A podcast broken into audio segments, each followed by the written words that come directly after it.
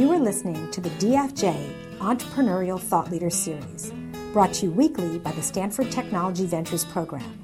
You can find podcasts and videos of these lectures online at ecorner.stanford.edu. It is my pleasure to welcome James Freeman.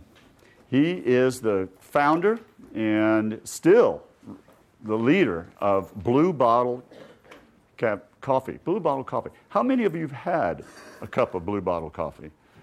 Okay, we have sufficiently caffeinated people in the room. That's great. There's one here in Palo Alto. There's, of course, one in San Francisco. There's one in Tokyo, if I got that right.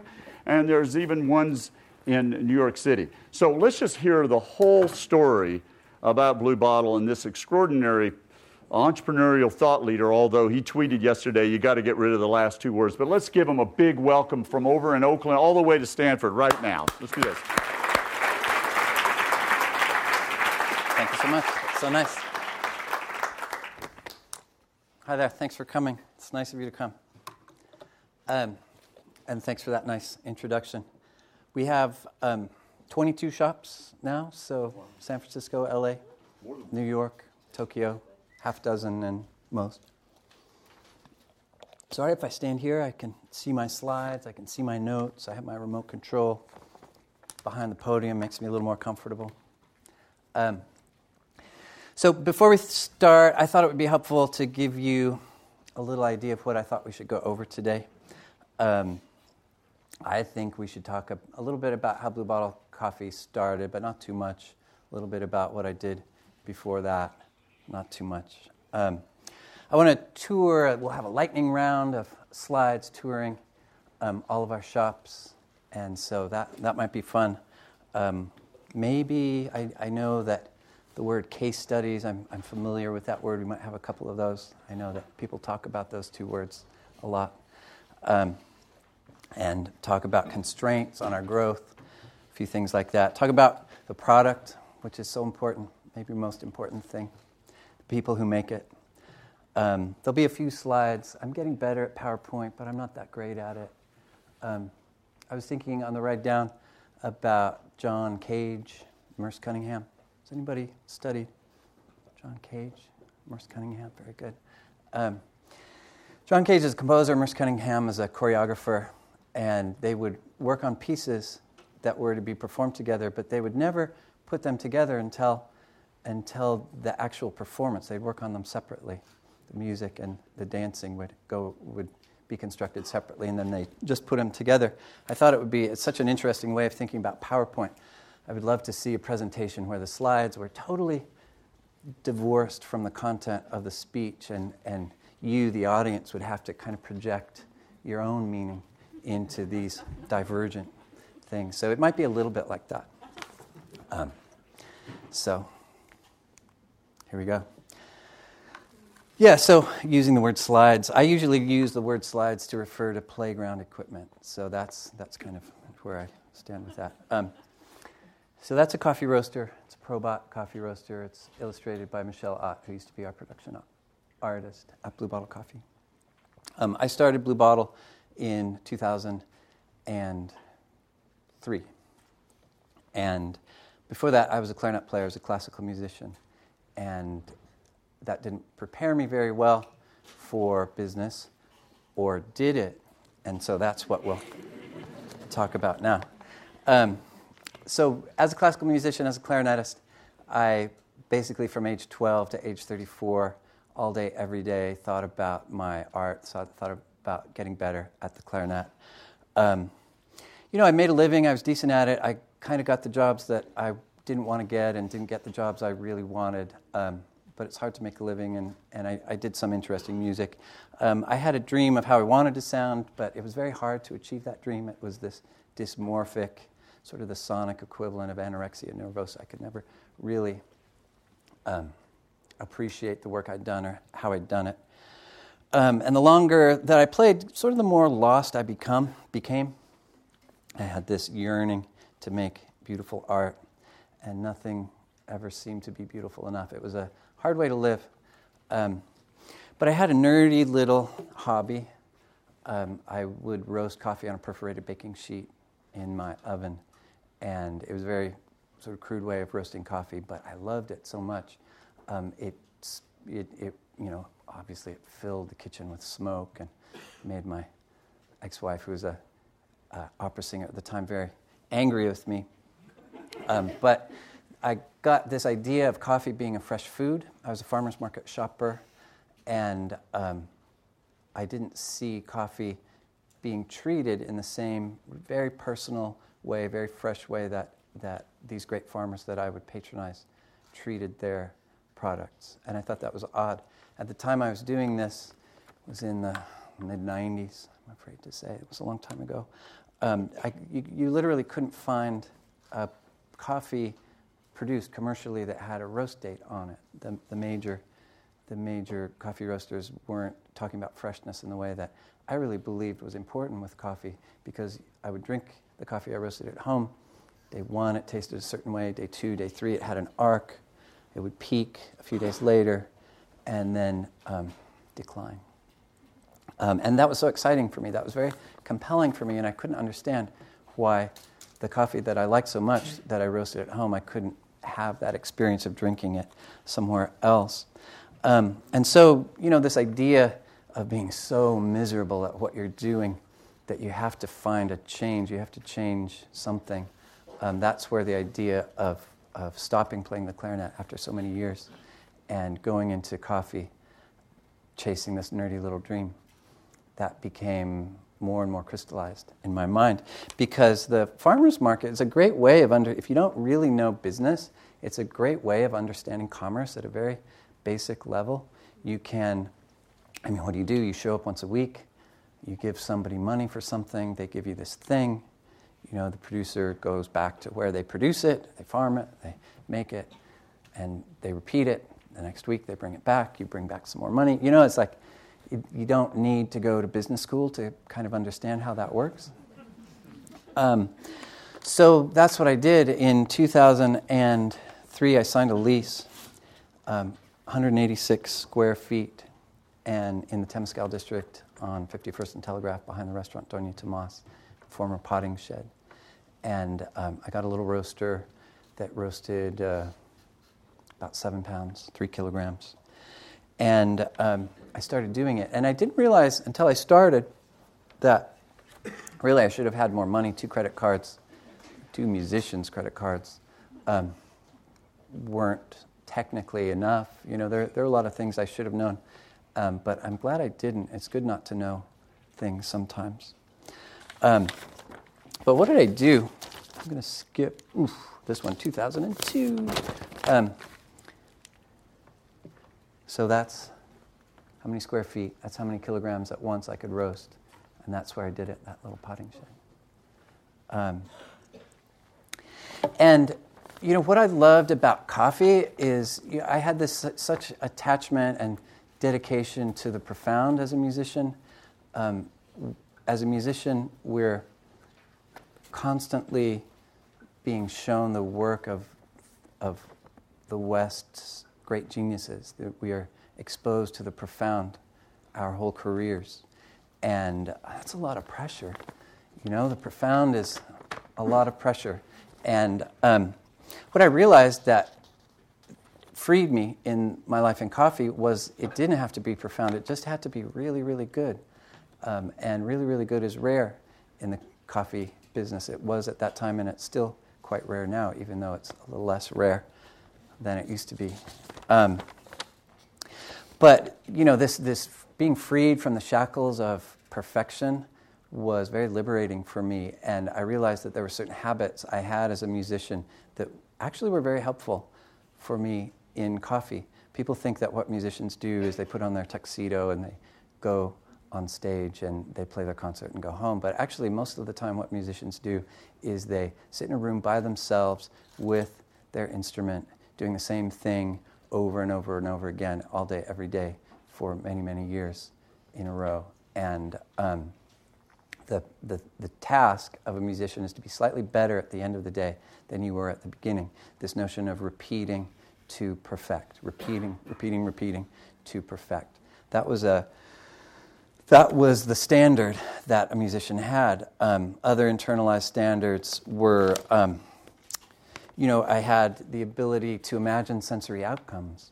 As a musician, you're constantly thinking about this sensory experience that you want to provide to somebody, to your audience. And as a musician, you're thinking about service, being in service to the composer, being in service to your audience. So that those attributes of being in service, imagining sensory outcomes, of repeating to perfect, actually are very helpful to me even now. I mean, what do you do when you roast a batch of coffee at 17 minutes? So you can be bored if you're roasting all day for 13 to 17 minutes per batch, or you can be fascinated, or you can try to make every single batch slightly better than the one before. You can imagine a sensory outcome by cupping the coffee at the roastery. You can imagine sensory outcomes in terms of presenting them to guests. You can be in service of the coffee growers. You can be in service to the people that come into your cafes. You can be in service to the people that are serving our coffee. So all of those attributes actually kind of came in handy, surprisingly so. The one thing that I loved about the farmer's market is you go to see Farmer Little at the Ferry Plaza Saturday Market, and he has the best potatoes, and he's got a 10 by 10 easy up, and he has his potatoes under them. You go to see Farmer Olson when it's clementine season, and he's got the best clementines. He's got a 10 by 10 easy up, and he sells them under them. Hamada Farms, same.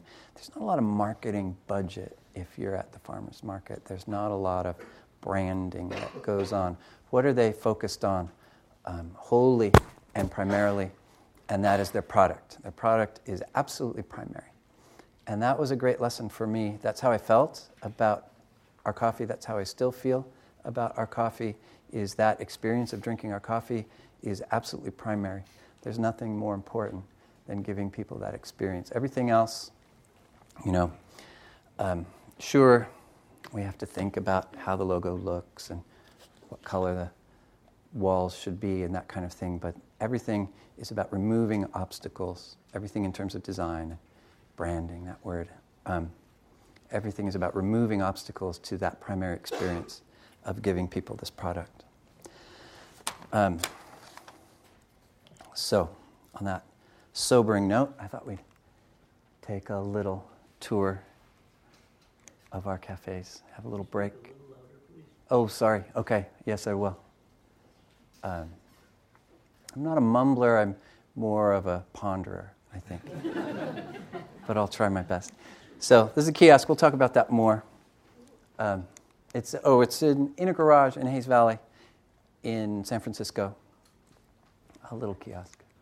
That's our shop in Mint Plaza. We'll talk about that more. In San Francisco, also open on a pea-smelling alleyway. That's the Ferry Building. It's a busy place. That's our roastery in Oakland. That's our shop on 18th Florida in San Francisco. That's Webster Street, or W.C. Morse Building, Upper Broadway, Oakland's first truck showroom. That is the most beautiful courtyard on University Avenue. That's our Palo Alto shop. I love that courtyard. Parenthetically, that style of architecture sprung from the 1915 Pan Pacific exhibition. It's a very interesting history if you see those Spanish style buildings around town. That's Market Square, Sansom in the financial district, the old Standard Oil HQ. And that's San Francisco. Then we opened in New York. We'll have more to talk about New York. That's our roastery. That's in Chelsea, Rockefeller Center, the High Line, Hell's Kitchen, Cobble Hill, Bryant Park. And that's in Los Angeles. That's the roastery there. Arts District, Abbot Kinney, Beverly Grove, Echo Park, soon to open in Culver City. And that's Tokyo. Kiyosumi Shirakawa, where the roastery is, Aoyama, and soon to open in Shinjuku. So that's what we've done so far. It's taken 13 years to get that many. This time next year, we'll have maybe, instead of 22, we'll have 35. That's a fast lightning round. The existing models when I was starting coffee There were basically two of them. This is the Pete's location in Walnut and Vine. All the signs and symbols were around buying beans more than drinks, very, very darkly roasted coffee, scooped out of bins. It was a very, it was very much about dark roasted coffee, not so much the flavors of the origin, but the flavors of the roast. There's an art to that, and I'm not disparaging that model. I just wasn't interested in that. I was interested in more origin tastes, and I was interested in more layers and differentiation of the tastes of the coffee. The other existing model was sort of this Italian-based, that's Café Trieste, Italian-based cafe that was kind of messy. When I was starting in coffee, there were, and there's still many, many cafes like this that are just sort of messy. They have they're more places to rent space. They have couches and messy bulletin boards and distractions from the coffee rather than focusing on the coffee. They've got muffins wrapped in plastic. They've got, all kinds of, got 20 different fonts on display. That's definitely a model, but I feel like what I was interested in was the product first, and what my task at Blue Bottle and our team's task at Blue Bottle is to focus on removing those distractions to give people this primary experience of tasting this delicious thing in the best way we can possibly present it. So when I opened, we did the farmers market, and that got very busy, and it was very fun, very stripped down, no electricity, no running water. So definitely art was about constraints in that way. And so case study number one, I guess you could say, was our kiosk in Hayes Valley. In 2005, January 23rd, 2005, we opened in Hayes Valley. And at the time, that alleyway was a dead-end alleyway that smelled like pee. It was not the most hospitable place to be, but I knew the friend of mine owned that building, and I didn't have enough money to open a cafe. And he said, well, why don't we do something in my garage? And I said, sure, and that's what we did. And it was very odd. It's still a little bit odd now, but it was a very odd place to open a cafe. But I think about the beginner's luck that represented. Had I had more money, I would have felt the pressure to open a more traditional-seeming cafe. But this way, because the architecture was so different, the way that it subverted the expectations of the guests in an interesting way, I think it made them more receptive to having a radically different approach to making coffee. We ground everything to order and prepared all the brewed coffee to order. We didn't have it in urns. We had a 6-drink menu, no sizes, no flavors. Every milk drink was steamed to order with latte art on the top. It was very, very different. Had I done market research, I would have asked people questions like, oh, do you want to buy coffee that's roasted lighter than the coffee you say you like?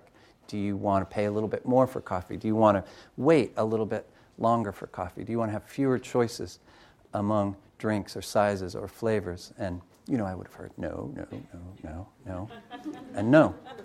But fortunately, I didn't even know what market research was. So we just did what we thought was the most delicious thing we could possibly do. And it worked. It was not so busy at first, but it totally worked. We had the first PID-powered machine in California. PID stands for Proportional Integrative Derivative. It's a way of regulating boiler temperatures to a very, very fine tolerance. And so we were focused on accuracy and consistency. Right now it's it's much more common to have those machines out now, but at the time it was a little bit of a Frankenstein machine. This guy I knew from the farmer's market, like he was a scientist or something, installed it. So the fact that the surroundings changed people's expectations and made them more receptive to the coffee we were getting, the products that we wanted to put in their hands, that was a great lesson for me. People now talk about like, oh, the coffee market's so saturated market, and they were talking about it then too. I love that it's kind of a liquid metaphor to saturated market. But if it's saturated then, it's saturated now, but it's also, what else is it saturated with? It's saturated with interest. It's saturated with passion. It's saturated with people trying to do great work. It's saturated with customers, saturated with attention. And also saturated with a lot of models that aren't really executing super well. So I don't know if there's a generalization that's safe to draw, but I've always, haven't been too bothered about this idea of saturated market. There's a story. I was there long ago. I would roast coffee, and I would bring it over to the kiosk. And I dropped off coffee one afternoon, and I was kind of hanging out in the back, and a couple came. And it wasn't very busy. It wasn't a line. And there's a man and a woman, and they were standing. And the guy looked at the woman he was with. And there's this pause. And he said, "I like this place." He's looking around. And his person he was there looked at him and was "Why?" And then he thought for a minute. And he said, "I don't know." And that's so memorable to me. So did that creation of the ineffable. He couldn't put his finger on it. He couldn't say why he wanted to be there, why he liked to be there. And that was a very powerful lesson for me. There's so many businesses now that try to beat you over the head with their message, their brand story. But I think if we leave enough space, people can feel like they can relax and they're not being lectured at. They can think about it. They can pause. They don't have to be told what to think and how to feel. I like that. So case study number one. In 2008, to back up, I have a friend, his name's Jay Agami. He works in the Japanese coffee industry for a big company called UCC. I met him at the farmer's market long ago, and he started telling me, filling my head with the way that people make coffee in Japan and the style and the culture of certain places that make coffee in Japan. There's a very old-fashioned, fusty, dowdy type of coffee house called the Kissaten. And he was talking to me about that. And in 2008, I finally went there. And I went to this place. I went to a bunch of old-fashioned places, the Kissaten. And I was totally blown away with just how they did it. The perfection. It wasn't my taste exactly, but the perfection with which they were able to execute their vision and the very personal vision that they had in these Kissatens was remarkably inspiring. It was stunning. And the connections with my former life, they had absolutely mastered repetition to perfection. They had absolutely mastered imagining a sensory outcome and duplicating it. It was coherent. It was just this rarefied excellence. There's this word called kodawari that's a beautiful word that sort of means the imprint of the founder, the maestro, whatever you want to call him, permeates the space.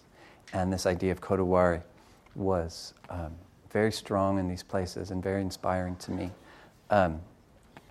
Anybody studying Jean-Paul Sartre? Very good. You're studying? Very good. You're setting a good example. He's a philosopher. I think it's out of his book, Nausea.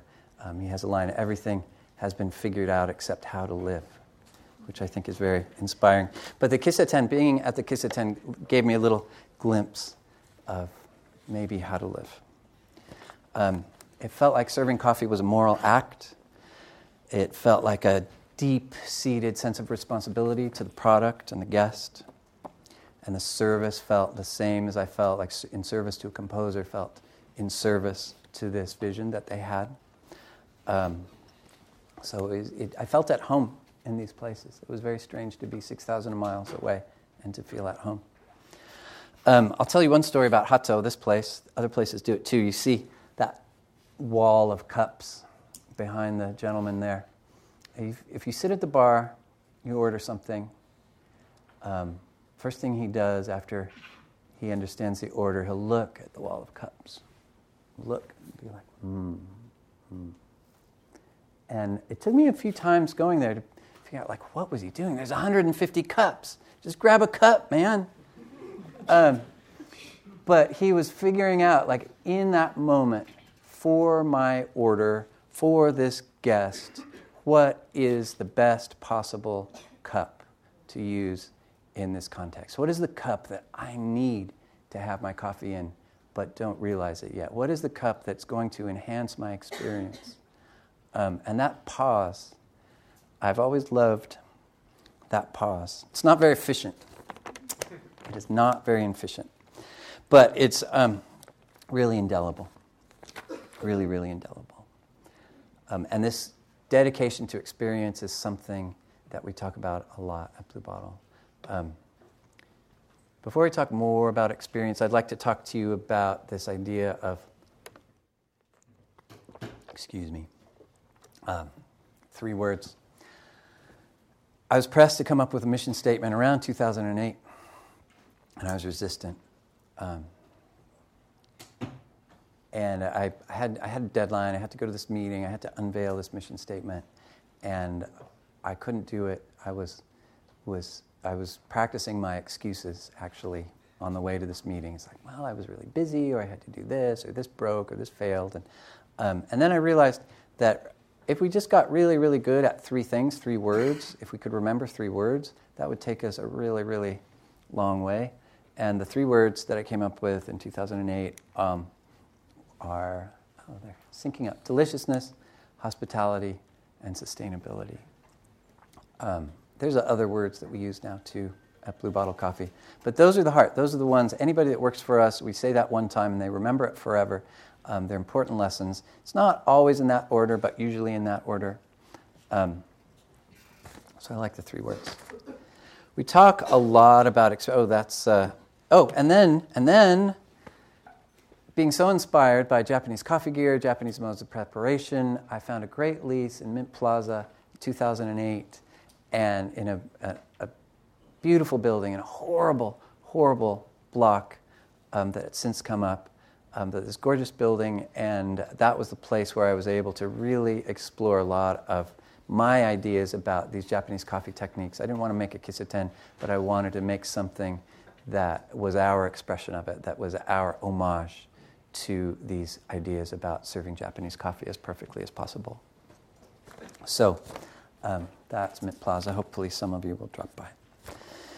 So we talk a lot about experience at Blue Bottle, and the more I do this, the more I realize that this taste of this coffee is negated. It's meaningless if people don't have a good time when they're doing it. That part of our product is the experience that people have while they are drinking it, or before, or after. So thinking very deeply about removing obstacles, about having a great experience, making it clear, making it legible. I think experience is the totality of sensory and emotional data, both unconscious and conscious, that we absorb. You know, it's the taste of the drink, the sound that stereo makes. It's the anxiety of seeing a word that you might not know how to pronounce on a menu, playlist. You know, what obstacles have we removed from people's paths so we don't have to have them think about it? We don't have to trouble them with it. Is there sincere human interaction, sincere, warm, helpful human interaction at every place before people actually need it? Those are the types of experiences we think about that are part of our product. That's the thing that, as we grow, we have to be very, very assiduous in making sure we're not just maintaining certain standards, but they're improving. There's this word, maintain. I used to get asked it a lot. Fortunately, I haven't been asked it in a while. How are you going to maintain your standards as you grow? And there is no maintain. You can't like hold on to this thing. You have to improve as you grow in order for this whole thing to make sense. We have to have this idea that we're getting better and better, and we're adding more things. We're being on a wider stage, but we're improving as we go. Because otherwise, that's a horrible way to live, right? Thinking about like, oh, remember how great our coffee was in 2014? It's like, oh yeah, that was really great. Nobody wants to live like that, and I choose not to live like that. So everything we do at Blue Bottle is with the assumption that we can improve the experience and the coffee that people have as we add cafes, as we add employees, as we add guests, as we add coffee growers. And then there's moments. moments I feel like are subunits of experience, moments that create to form these experiences. It's it sounds kind of weird. It's a future memory on display. When we're thinking about cafe design, I think about like little moments that people might have. And there's this philosopher, Henri Bergson. Show of hands. You're my new best friend, Jennifer. That wrote a book called Mind and Matter that talks about memory in that way. We don't have to go into that necessarily, but it was very interesting for me to see how that is connected, that you can plan, you can premeditate a beautiful experience for someone, and they can have that experience without actually participating in it. It's if you see a little nook, you're in line, you see a little nook, you see a cozy place, you see somebody eating an affogato or something delicious, you can have that moment of having a memory of that experience in the future, and that creates a desire. And so this idea from Henri Bergson has been very interesting, important to me when we're talking about cafe design, to let people see and plan for something beautiful in their future, as well as have something in the present moment. And there's things that we want to get out of people's way. You know, I'm going to have that slide. You know, that's what we're trying to weed away from people's experience. You know, that is a sad face emoticon right there. You know, you've got like an empty sugar container. You've got drips. You've got a dirty glass on the condiment counter, and those are the things, even if you don't notice it, even if you don't take sugar in your coffee, you're going to project that moment into your future too. It's like, oh, maybe not consciously, maybe only subconsciously, but you're going to see that, and you're going to see a lack. It's like, oh, if they can't keep their sugar filled, what else can't they do? If I'm noticing that, you know, what else is lacking that I'm not noticing? So I stress a little bit about moments like that. We have our successes and our failures, and nobody's perfect, but it's moments like these that I'm working very hard with my team at Blue Bottle to try to weed out. So that's the future. You know, we're working on different ways of experiencing our coffee, ways of removing barriers to enjoying this experience of our coffee. This is a shop we're opening in Berkeley on Shattuck and University, a very busy corner. And what we're experimenting with is this notion of gathering. A counter is a barrier. So how do you remove those barriers? How do you let people interact as they choose with the baristas? Sometimes people just want to say the word coffee and have somebody make something delicious. Other times people want to enjoy the process. People want to have a moment of seeing somebody else enjoy the process and projecting themselves into that future, that possible future for them. So the more we think about experiences, the more I feel like the act of designing a cafe is to strip away, to remove everything extraneous, to remove barriers from these experiences and moments. And you can do it yourself. A gentleman I work with, very inspiring gentleman I work with, his name's Arion, and he's our head of store design. When I met him, he gave me a little graph like this. It's called an emotional journey map. It's quite common. It blew my mind, but it's quite common in the design field. This was a little, I didn't write down the cafe, right? Yeah. Oh, good. Okay, this is a cafe up in Sonoma County that I went to. And all it is sort of it's a subjective emotional map of how I'm feeling at certain points. And if you do this enough times, I have like a little note taker on my phone, and I do this every so often still. You know, it was a bummer of a time. I didn't get my toast. I started out so great. There were cute dogs in front, you know, but you do this enough times, and you realize everybody does this when they walk into a place, that you do this every time you like catch the bus or you wait for an appointment. You know, there's this emotional journey, this turbulence. You know, maybe it's on a small scale. You know, at the end of the day, me not getting my toast wasn't that shattering for me, but you know, it was very illuminating for me to do this, and I encourage you to do this yourself if you're interested in any form of retail, any form of experiential pursuits. I encourage you to do this and just see where you are. It was very interesting for me. You can do it in a large scale like this, when you go have some retail experience, and then when we were getting our new serviceware made, there's actually a little journey that I projected into the future of guests' experience when we were having it made. The emotional journey that I was thinking of was 3 steps with this new serviceware. You'll see it in Palo Alto if you see it. So the first is, if you see the serviceware from a distance, it just looks like white cups, you know. No big deal, white cups. You get closer and you realize that they're not perfect circles. There's an organic shape to them. They're a little bit more huggable. They're a little bit more, you can show more affection to them, I guess. They encourage that, I think, those organic shapes. What you don't know is that these cups were made for us by a company called Quinto, and the proportion of the cups was exactly to our order. So each cup to the milliliter is exactly the volume that we have asked them to make.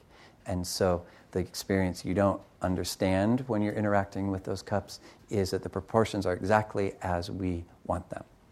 And then the final step is, obviously the cup goes on the saucer, and then you're drinking your cup, and you don't see the logo anywhere else. You don't see Blue Bottle, you know, look over here. We're not grabbing people's attention, but we're allowing them to notice and hopefully be charmed by this moment of seeing the logo under the cup where it belongs. Coffee should be primary. The logo should be underneath. And so even for something as simple as thinking about serviceware, you know, you can think about so much emotional turbulence, so much journeying, so many stories. I'm wondering if you think it's very exhausting to live with me. Actually, yes, it is. So that's the end of that experiential part. We walked away from 20% of our revenues last year. Ooh, that got your attention. We used to do coffee wholesale for many coffee companies, especially very good ones. It can be 70, 80% of their revenue. It was never huge for us. It was 20%, but 20% is not nothing. And I remember this moment. I was in Los Angeles. I stopped at a very good coffee place in Silver Lake. Owned and operated by a very good roastery. Had a nice time. Walking back to the car, like 2 blocks away, and I see a gelateria, and they say, you know, proudly serving this coffee roaster's coffee, and they misspelt the name of the coffee roaster, and their sign was right across the street and down. And to me, that really summed up the perils of trusting somebody else to care about your product. Nobody loves your coffee more than you do. That's just the way it is. And so with wholesale, I was feeling more and more out of control about the experience we were giving people. People start with the best of intentions. Nobody signs up with a coffee roaster with the intention, oh, we're going to serve your coffee horribly, you know, but nobody has that intention. But that's how it works out, because if you stop caring just for a little bit, then, all hell breaks loose sometimes. And you get stuff like this. We confiscated that from a wholesale account. And, people just freelance your logo. And anyway, it seems to be much more shocking to me than to you. But trust me, it was a horrible sign that we did not want out in the world. So we made a decision, a tough decision, to walk away from wholesale, walk away from 20% of our revenue in the service of our future guests, in the service of the growers of our coffee, in the service of the people who are producing our coffee at our roasteries in our four roasteries. So we don't do that anymore, and it's been great. It's allowed me to focus, so that made my life a little happier. It's been great for everybody who works at Blue Bottle to just focus in. It's been a real point of pride with people who've been around the coffee industry for a long time and know the perils of coffee roasting for wholesale. It's been a real point of pride that we don't do that. Has anybody ever read The Myth of Sisyphus by Camus? Very good. Hands are shooting up left and right. And that's kind of like, it's kind of what it's like in wholesale, coffee wholesale. You know, the boulder always crashes down, and you know, you train people, you hope for the best, but at the end of the day, the boulder always crashes down. Camus' point was that Sisyphus was basically a very happy man because he knew what the task ahead was. But for me, it's like I could never really get there.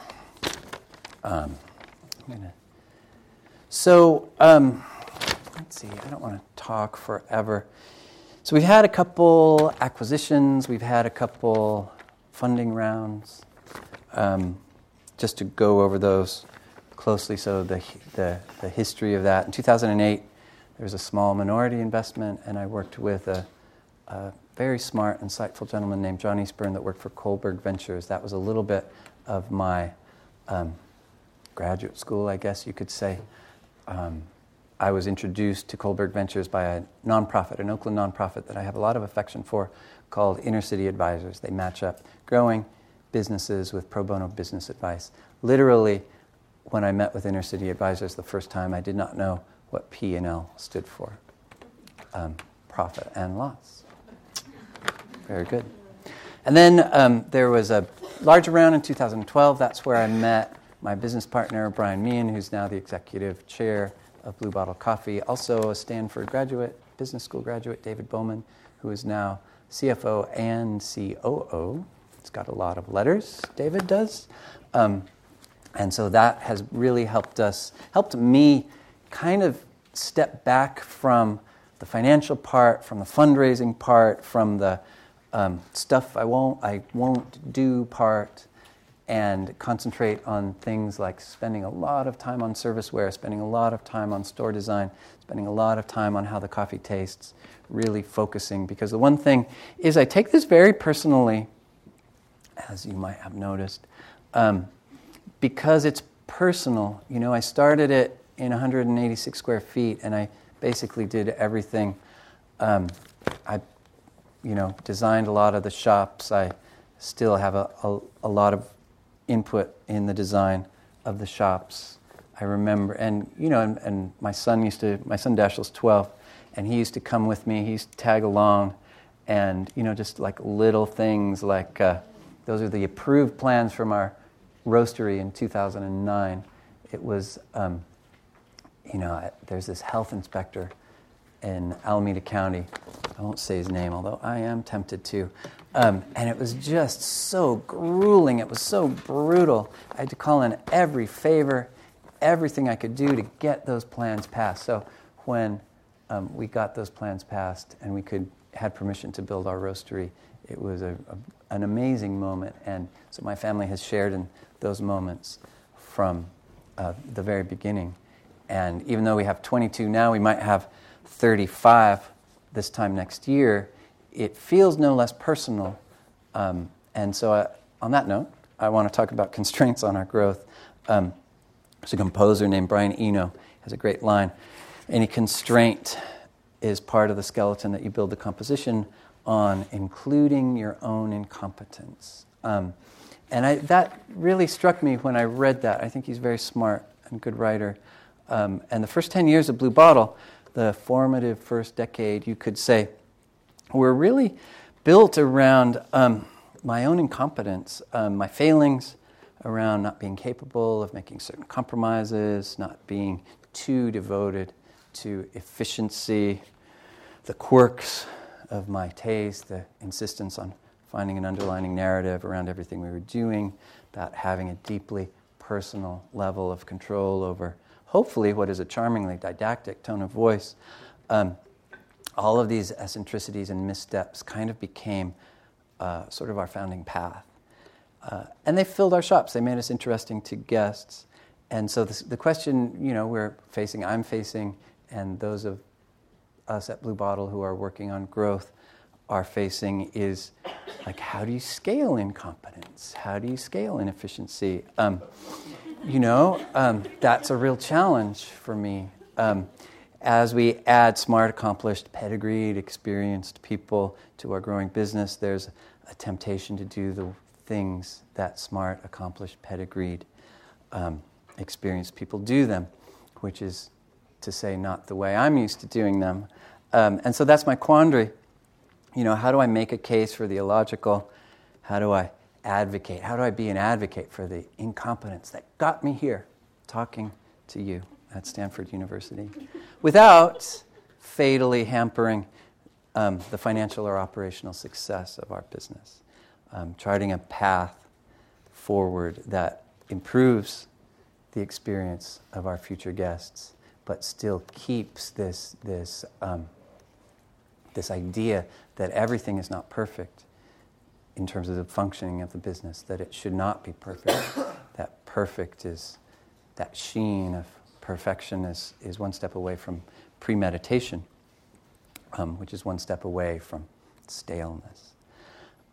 And so, yeah, our guests are counting us to be better and better every year. And how do we do it? That's the question. I'm not sure. I do know that doors open for us. They have for the last 13 years and probably for the next 13, I happily suspect. But I have gotten used to solutions presenting themselves at just the right time. Doors open at just the right time. There's an author I love. His name is Marcel Proust. He wrote a novel, a very long novel called In Search of Lost Time. Jennifer, hands up. Yes, you know that? Very good. Anybody else? Show of hands. Anyway, in the second volume, there's a great passage that really gave me hope when I came across it. It's, speaking of doors opening, it's the passage goes, but sometimes illumination comes to the rescue at the very moment when all seems lost. We have knocked on every door and they open on nothing until, at last, we stumble unconsciously against the only one through which we can enter the kingdom we have sought in vain for 100 years. And it opens. And that image really stuck with me. And so hopefully, with all of our team's help and a little bit of help from Mr. Marcel Proust, we will continue to figure out how to scale incompetence in an interesting way. Thank you.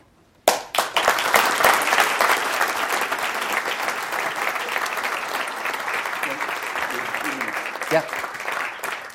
All right, there's questions and answers. Yes, first hand, shoots up. How about you? So, first of all, I really like the coffee. Thank you. The cafe I went in Palo Alto. So I was wondering, first time I got your coffee, I wanted to go back to your website and write a review about the coffee on the website, rate the coffee so that others can, see how I felt about the coffee, and then read somebody else's comment about, hey, I like Twinkle, or I like reapplicants, right? Uh-huh. So when I went to your website, there was no way, because you really emphasized on products and experience, right? Right. There was no way for me to actually figure out from the direct source, that's your website, that how somebody else felt about, let's say, pre-applicants or clinical or Vera Blanco, that matter, right? Uh-huh. So what's the plan? How do you incorporate that kind of experience? Because that would directly feed you what people are thinking about the coffee, or they're going to be yelping about it, right? Oh, how do you incorporate that? Yeah. Do you have any plans of doing that? Can you repeat or try? Yeah. It's a very interesting question. So we have a gentleman who's very interested and passionate about our coffee, which I think is really lovely. And he was saying, why don't we have a mechanism on our website whereby he can write a review of that coffee, or others can, or he can read the reviews written by others. Or even rate your coffees, right? Oh, rate them. Yeah. Multiple ways of reading it. What's the plan? What do you think? No. I'm deeply, deeply interested that you have a great experience with your coffee. If you do not, and you email support and you say, this Twinkle thing, I hated it, they're going to apologize and they're going to get some coffee to you that they think you're going to like. And that, to me, is critical, this exchange. The cacophony of online reviewing, that seems like something that I don't really understand, or frankly, I would die a little bit if I saw these streams of reviews that we couldn't control or edit. Obviously, I want to make everybody happy, but I want people to talk to us about it. So that's just my cultural issue with that idea of online reviews. It's not disparaging your need for that, and that is a miss that we can't provide that for you. But I don't think, in terms of engineering resources, that would be the top of our list to do that. Sorry. Try for one more. Yeah. Yes. Anybody else? I don't want to have all the front. Okay, but I will. Okay, you. Yes. So you were talking about how you don't do wholesale coffee anymore. No, we don't. Or yes, I was. I could walk over to our Y2E2 and I see a little 8-bottle coffee already made that's available. Right. So since the surrounding experience is such an integral part of your coffee philosophy, how do you reconcile yourself to have already made coffee in venues that might not be like Blue Bottle? Oh yeah. So the question is, we have these very cute little cartons of our New Orleans style iced coffee that are in many, many Whole Foods and other places and cafeterias, and we're soon to release a black coffee. So for me, the critical distinction is we're not trusting anybody to make that coffee.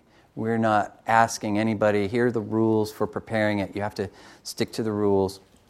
What we're doing is we're saying, this is a product we totally believe that's just as delicious as what we get in our shops, and why shouldn't you go to Whole Foods and buy it so you can have an awesome trip to the beach? It's a way of scaling exactly our intentions. Obviously, we have to trust that the checker at Whole Foods is going to be nice to you. There are things that are out of our control, but the primary participation in the product is, in fact, 100% under our control, provided they get it to you during the date. They should get it, and they don't leave it in the hot sun. All those basic things that we can trust Whole Foods to take advantage of. So in my mind, it's a very critical distinction between trusting somebody else to make something for a guest under our flag, or a product that we have absolute control over. Last question, or is it? Yeah, one more. Yep, okay. You've been very persistent. All right. Very few companies have the attention to detail in terms of the product that you do. And I was wondering what you think might inspire more companies to try and have that same pride in their product that you do. I feel like everybody... Oh, sorry, thank you. Yeah, so he was very nicely mentioning that he thought we had a lot of attention to detail, and if I'm understanding your question correctly, why do you think others don't have as much? I don't think anybody admits, I don't care about the details, And in point of fact, that slide that I showed to you shows you that we are not in control of everything I would like to be in control of, in terms of that dirty cup and the sugar being out, although we try our best. So I think everybody tries hard to have attention over details. Everybody says it's important, but do you invest in it? Do you have processes in place to execute it? I think that's the critical difference, is the investment and the energy. I don't think it's about the intention. Okay, thank you very much, James. Thank you.